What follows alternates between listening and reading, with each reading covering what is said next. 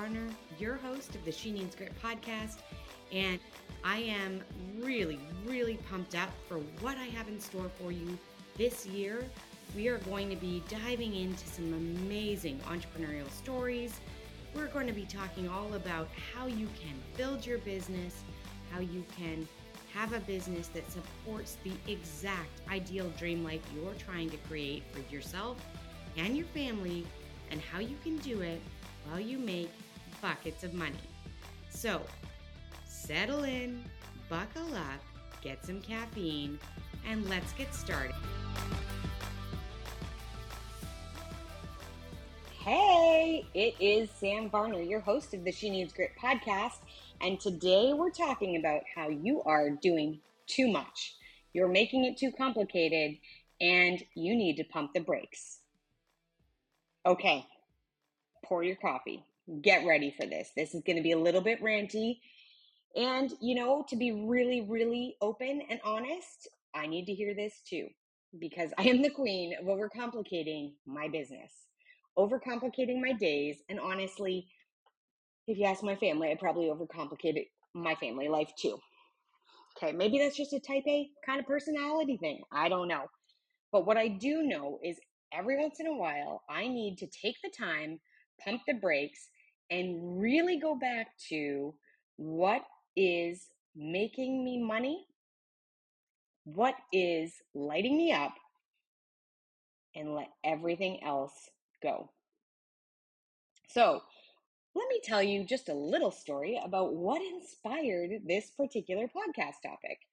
I don't know about you guys, but I'm going to give you a little picture of my life.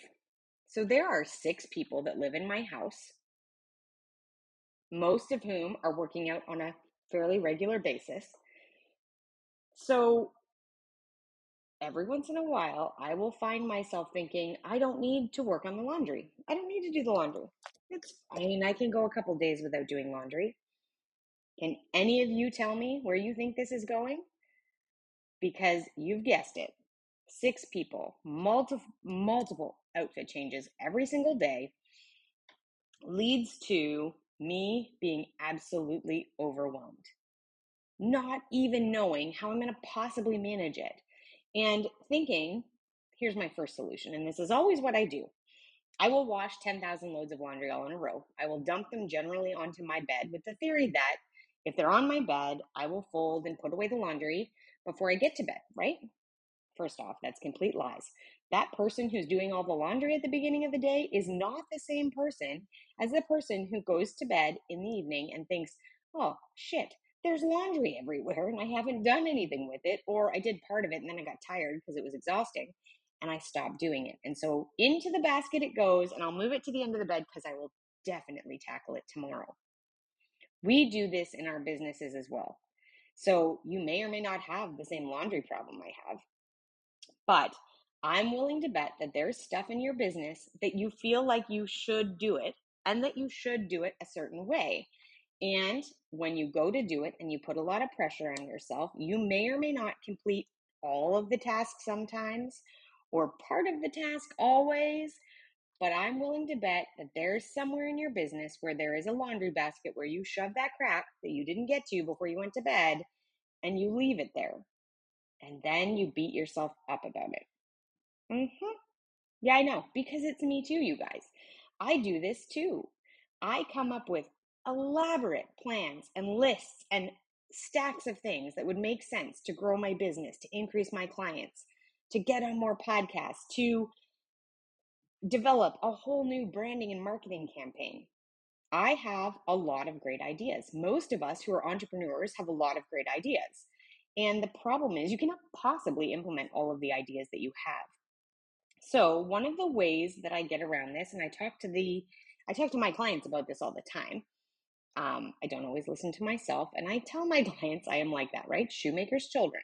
I often can tell my clients what they should be doing because it's very objective versus me telling myself what I should be doing and following through. But here goes it. Number one idea make yourself a notebook or a note in your phone that's called the parking lot. This is the place where you put all of your good ideas that you're not right now implementing because you are streamlining your business. So you just take it back a notch, right? We don't want to lose these beautiful ideas that we have that we're driven to create. But sometimes they're just a momentary surge of energy that makes us super excited about doing this thing. But the reality is, we don't need to jump onto that right now. So put it in the parking lot, put it in the parking lot, and have a scheduled time every month or every quarter in your business where you review those parking lot ideas and determine A, are they still a great fit? B, do they fit into what you're currently doing? And C, do you have time to implement them? So that helps a little bit, right? Now, I can't parking lot the laundry. That actually is what causes all the problems. So I have moved more to a system of a one load a day. Without fail, a wash, a dry, a fold, and put away or hand to said child that needs to put away their laundry. That works well for me. And as long as I stick to the plan, it's kind of like, I don't know, taking your vitamins every day. If I stick to my laundry plan and I do that every day, it doesn't get overwhelming. I'm not feeling behind. I'm not buried under laundry when I go to go to bed. So, when you think about this in relation to your business, put those extra ideas in a parking lot. But then also, I want you to think of what is the equivalent in your business to just doing one load of laundry every single day. What does that look like? What is the one action that you have to do every single day that will increase your profit? Get you more clients. Streamline your pipeline. Now, wait, I've asked you three questions, and you know what all your brains are doing? They're going in three different directions. So I want to hold you back and say to you again what is the one thing? For me, in my business, the one thing that I know right now will create growth in my business is me networking. This is because this is the strongest place I am for generating new leads. Speaking in front of people, meeting people, engaging with people one to one, in person, or in a group setting is the number one way I convert new clients. It's not the only way. It's actually not even probably the most efficient way. But for you, that one way might be very different. You might be able to close the most number of clients in Instagram, right? You may be able to host a webinar and sign clients up from that. You may be somebody who does advertisements in any number of places, and that that's where the bulk of your business goes. So, what if I say to you, instead of adding some new strategy or tactic to your business, that you hunker down and spend the next, I don't know, 30 days, let's say, getting better and honing your skills at the one thing? So, how do you, if you're the person who sells to people on Instagram, how do you get better at selling to people on Instagram? How do you tighten up your skills? How do you grow that? How do you just focus on that? What if you took everything else in your business away and you kept just your one thing, whatever that thing is right now in your mind? Could you grow your business? Would it grow faster? Yeah. Isn't that the funniest thing? By slowing down and minimalizing our businesses, we can grow faster. It's crazy. And it's very easy to trip into that giant laundry pile and stop doing it and come up with all the new ways to do things again. So I want you to kind of look at what can trigger this. How do you know when it's time to pump the brakes in business and go back to that minimalist lifestyle? What are the signs and the symptoms of you getting out of control? For me, honestly, my house is a good indication of my business being out of control. Kind of random, I know. But what happens is I will start to get behind on laundry because I feel like I need to do all the things in business. I will start to feel very frustrated and overwhelmed when the kids are like, hey, mom, can I blah, blah, blah? Can you take me here? Can I add this onto your schedule? Can I? And I feel like I'm just treading water and then the kids are just climbing on my back and I'm still trying to tread water so I don't drown. But that gives me an indication that I have too much on my plate if I'm feeling that way.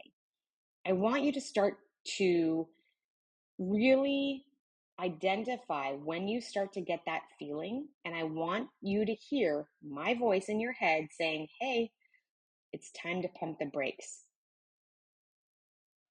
If you can train yourself to do that earlier and earlier in that cycle of overwhelm, you will get back on track quicker. You will have less to do on your to do list every single day, and you will be more profitable.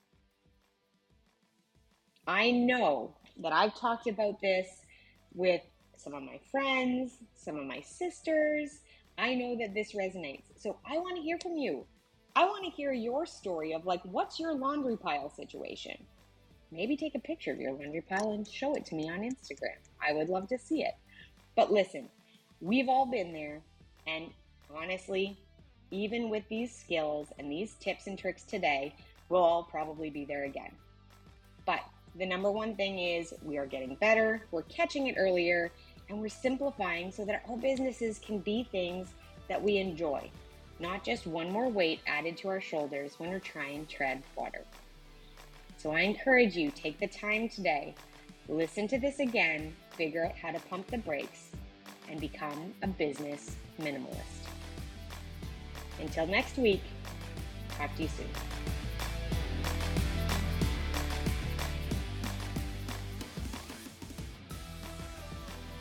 Thank you so much for listening and spending your time at the She Needs Grit podcast.